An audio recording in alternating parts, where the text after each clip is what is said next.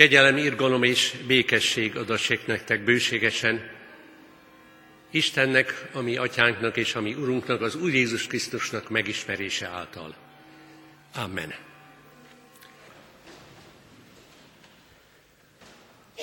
Ami segítségünk jöjjön Istentől, ami atyánktól, és ami Urunktól, az Úr Jézus Krisztustól, a Szentlélek közösségében. Imádkozzunk! Urunk, összehívtál bennünket, hogy ennek a hétnek a befejező munkás napján hálát adjunk neked azért, mert megtartottál bennünket, és velünk együtt szeretteinket is. Valóban hálásak vagyunk, Urunk, a mindennapi betevő falatért, az italért, amelyel szomjunkat oldod, oltod. Köszönjük neked a lakást, amelyben bármekkora is, de otthonra találtunk.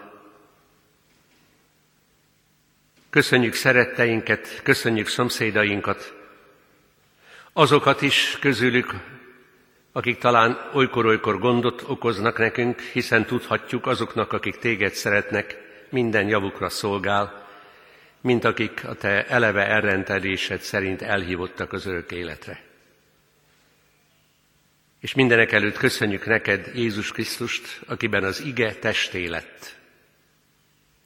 És aki azért jött, hogy út, igazság és az élet lehessen mindannyiunk számára. És köszönjük neked azt, hogy van bűnbocsánat, hogy lehet újat kezdeni, jobban, hozzád hűségesebben tovább járni életutunkat. Ebben segíts bennünket, ami Urunk Jézus Krisztusért. Amen. Testvéreim, hallgassátok meg Isten igét, ahogyan az írva található, és amelynek alapján Isten szent lelke segítségével szólni kívánom az evangéliumot, írva található Pálapostolnak a rómaiakhoz írt levele második részében, ahonnan a harmadik és negyedik verseket olvasom. Tehát Pálapostolnak a rómaiakhoz írt levele második részének harmadik és negyedik versét olvasom. Azt gondolod, te ember, aki ítélkezel azok felett, akik ilyeneket tesznek, holott magad is ugyanazokat cselekszed, hogy akkor te megmenekülsz az Isten ítéletétől? Vagy megveted jóságának, elnézésének és türelmének gazdagságát, és nem veszed tudomásul, hogy téged az Isten jósága megtérésre ösztönöz? Eddig Isten írott igéje, foglaljuk el a helyünket. Kedves testvéreim, a múlt század egy egyik nagy, neves amerikai írójának, Thornton Wildernek van egy regénye, lehet, hogy vannak itt olyanok, akik olvasták is, a címe Szent Lajos király hídja. Ez a regény visszavíz bennünket a 1700-as évek elejére. Peruban egy bizonyos helyen volt egy híd, amelyik meglehetősen biztonságos hídnak tűnt, még az inkák építették, készítették. Tulajdonképpen egy függőhíd volt. Egyszer azután ez a biztonságosnak tűnő híd leszakadt, öt ember halálát okozta. Ez a tragédia. A perúiak keresztet vetettek, és azon kezdtek el gondolkodni, hogy mikor is jártak ők azon a hídon utoljára, illetve mikor szerettek volna a jövőben. Akik oda mentek megnézni a helyszínt, beleborzongtak a látványba, és lelki szemük előtt lejátszódott, hogy velük is megtörténhetett volna ez a tragédia. Aztán mindenki napirendre tért a dolog felett, kivéve Juniper atyát, egy olasz éppen ott a, az inkákat megtéríteni akaró misszióba érkezett, és ott tartózkodott, szemtanúja volt ennek a tragédiának, és ő elhatározta, hogy detektív munkával utána nyomoz, kik is voltak ezek az áldozatok. A regény végére kiderül az, hogy szerinte, legalábbis szerinte, ezeknek az embereknek az élete teljes volt, lezárult az életük. Mindezt azért hozom ide testvéreimet, Pálapostól alapigényben arról próbál meggyőzni bennünket, hogy földi életünk meghosszabbítása Isten hozzánk való türelmét mutatja, mert Isten azt akarja, hogy megtérjünk. Akik a Biblia olvasó kalóz szerint olvassák a rómaiakhoz írt levelet, azok ezzel az ige szakasszal találkozhattak nem régen, a napokban, most már a harmadik fejezetet olvassuk. Az első és a második részben valójában arról van szó, hogy a törvényel megajándékozott Izrael tagjai hiába ítélkeznek a pogányok felett, hiszen ők is ugyanazokat cselekszik, a pogány világbűneit, legfeljebb képmutató módon. Ezért olvastuk a harmadik verset is, hogy jobban lehessen érteni. Most még egyszer olvasom. Azt gondolod, te ember, aki ítélkezel azok felett, akik ilyeneket tesznek, holott magad is ugyanazokat cselekszed, hogy akkor te megmenekülsz az Isten ítéletétől? Kedves testvérém, a vallásos ember egyik nagy-nagy kísértése a képmutatás. És nehogy azt gondoljuk, hogy csak egyedül Izrael népére volt ez érvényes. Jézus tanítványaira is vonatkozik. Jézus nem véletlenül mondja a Lukács 13, Lukács 12-ben olvassuk, majd a 13-ra is utalok. A 12-ben olvassuk, hogy őrizkedjetek a farizeusok és az írástudók kovászától, amelyik a képmutatás. És Jézus ezt a tanítványoknak mondja. Nyilván nem véletlenül, mert azt akarja ezzel hangsúlyozni, hogy a tanítványokat megkísértheti ez a bűn. De gondolhatunk e történet, a, a szakasz, a most felolvasott szakasz alapján Jézusnak a Lukács evangélium a 13. fejezetében olvasható tanítására. És ott ugye arról van szó, nem olvasom fel, inkább csak emlékeztetem a testvéreket, arról van szó, hogy hírül veszik egyesek Jézus ige hirdetésének hallgatói, hogy mit is csinált Pilátus. Néhány embert lemészároltatott, olyan galileaiakat, akik mentek föl Jeruzsálembe áldozni. Úgy mondja ezt Lukács evangélista, hogy a vérüket az áldozatuk vérével keverte. Meg utalás történik ott a Siloám tornyának leomlására és arra, hogy néhányan meghaltak. És akkor Jézus azt mondja, hogy ne gondoljátok, hogy ezek a galileaiak, vagy ezek a Siloám tornya leomlásának áldozatai bűnösebbek voltak, mint a többiek. Nem, sőt azt mondom nektek, ha meg nem tértek, akkor hasonlóképpen elvesztek ti is. Ha meg nem tértek. Tehát ez a célja az Isten kegyelmének. Itt tulajdonképpen Jézus két dolgot állapít meg. Az egyik az, hogy mindannyian megértünk Isten ítéletére, a másik pedig, ha viszont még itt élünk, akkor ez annak a jele, hogy Isten meghosszabbította rajtunk kegyelmének idejét. Ezért hát térjetek meg.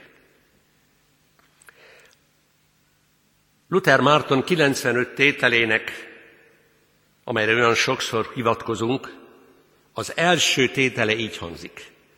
Mikor Urunk, Mesterünk azt mondja, térjetek meg, ezzel azt akarta, hogy a hívek egész élete bűnbánatra térés legyen. Mennyire igaz? Aztán végezetül harmadszor arról szeretnék szólni, hogy mit is jelent ez a megtérés. Erről a szószékről nagyon sok igehirdetés hangzott már el erre a megtérésről.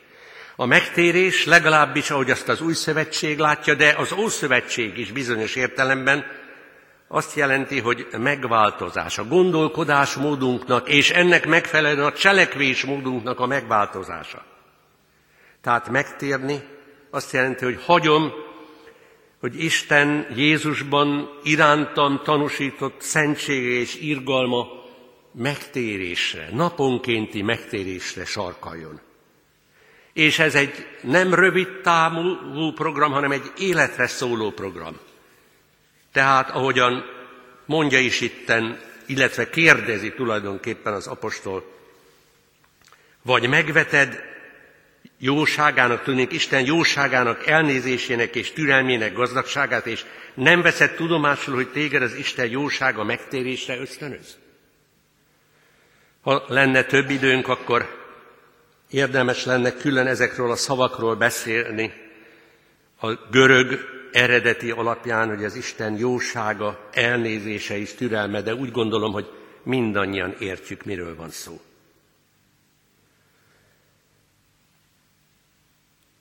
A megtért embernek megváltozik a kapcsolata Istennel, megváltozik a kapcsolata a másik emberrel, megváltozik a kapcsolata önmagával, megváltozik a kapcsolata az Isten a földi életre vonatkozó ajándékaival,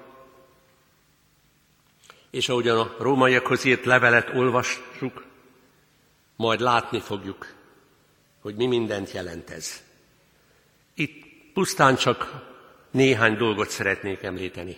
Az egyik, a Róma 8.28-ban ezt olvassuk, azt pedig tudjuk, hogy azoknak, akik az Isten szeretik, minden javukra van, mint akik az ő, tudnék Isten, eleve elrendelése szerint elhívottak az örök életre. Vagy majd látni fogjuk a Róma 12 9-ben és az azt követő versekben, amit Pál a szeretetről, megbocsátásról beszél. Hadd említsem meg még azt, testvéreim, hogy ahogy a romaiakhoz írt levelet olvassuk, néhány fejezeten át kell rágni magunkat, mint valami kásahegyen. Főleg a tizenegyedik rész nagyon-nagyon nehéz, de megéri. Mert egyszerre megértjük, hogy miről is beszél itt az apostol.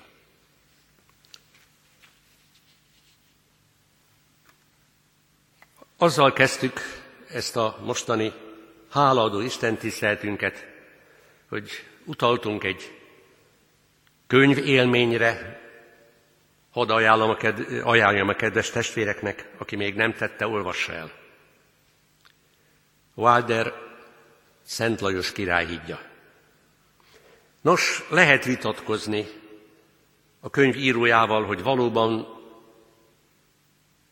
helyes volt-e Juniper atyának a gondolkodása, hogy az az öt tragikusan elhunyt valaki teljesen befejezte föld életét. Egy azonban biztos. Amikor háladó Isten tiszteletlen vagyunk, és most itt vagyunk, akkor ez azt jelenti, hogy legyünk hálásak azért, hogy az Isten megőrzött bennünket. De ez a hála egyszer mint azt is jelenti, hogy Isten kegyelme, igéje szentelke által térjünk meg naponkénti megtérésre. Isten áldjon meg bennünket, hogy e mostani Isten tiszteletről, mint valami kórházi záró jelentéssel a kezünkben gyógyultan távozzunk. Így áldja meg Isten e mostani alkalmunkat is. Amen. Helyünkön maradva imádkozzunk.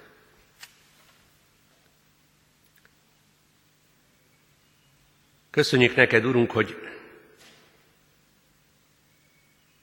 a gyarló emberi szavakon át te magad tanítasz bennünket, hogy szólsz hozzánk. Ezért arra kérünk, hogy az igének ne csak hallgatói, hanem megtartói is legyünk. Maradj velünk, és add, hogy mi is te veled maradhassunk.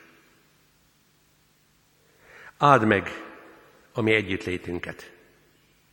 és áld meg majd az éjszakánkat és a holnapi napot. Te készítsd fel az ige hirdetőit, hogy ne szóljon igét hiába.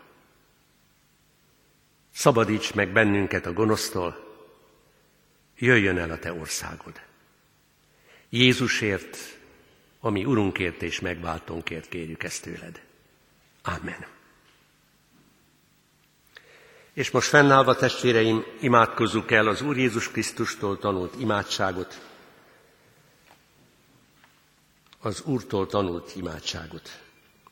Mi, Atyánk, aki a mennyekben vagy, szenteltessék meg a Te neved, jöjjön el a Te országod, legyen meg a Te akaratod, amint a mennyben, úgy a földön is.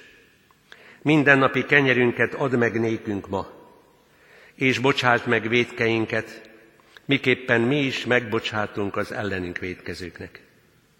És ne vigy minket kísértésbe, de szabadíts meg a gonosztól, mert tied az ország, a hatalom és a dicsőség, mind örökké. Amen.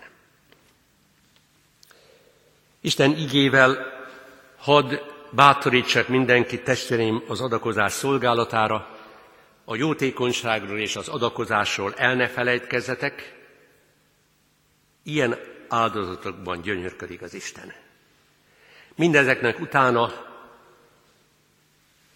ami Urunknak, az Úr Jézus Krisztusnak kegyelme, Istennek, ami Atyánknak szeretete, és a Szentléleknek közössége legyen és maradjon mindannyiunkkal. Ámen.